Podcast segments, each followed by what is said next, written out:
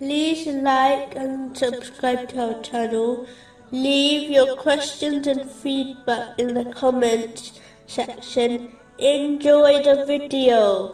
Continuing from the last podcast, which was discussing chapter 10, verse 83. But no one believed Moses, except some youths among his people, for fear of Pharaoh and his establishment that they would persecute them.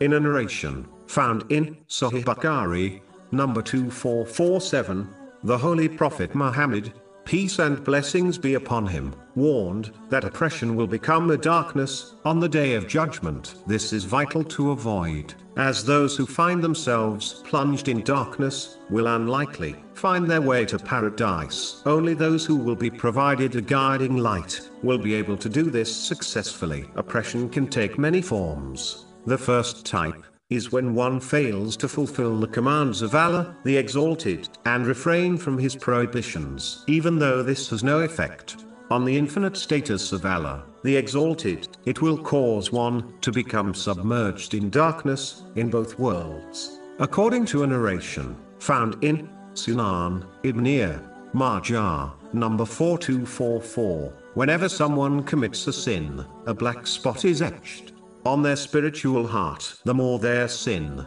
the more darkness their heart will become encompassed in. This will prevent one from accepting and following true guidance in this world, which will ultimately lead to darkness in the next world.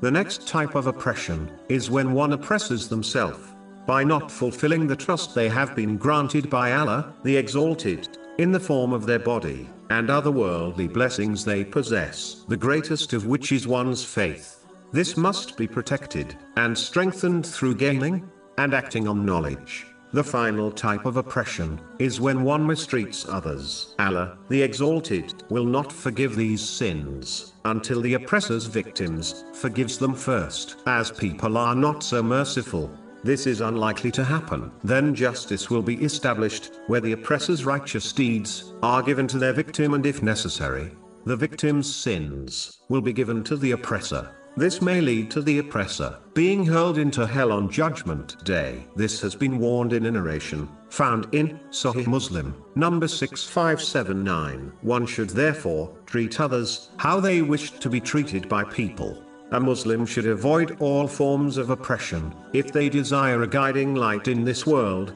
and the next.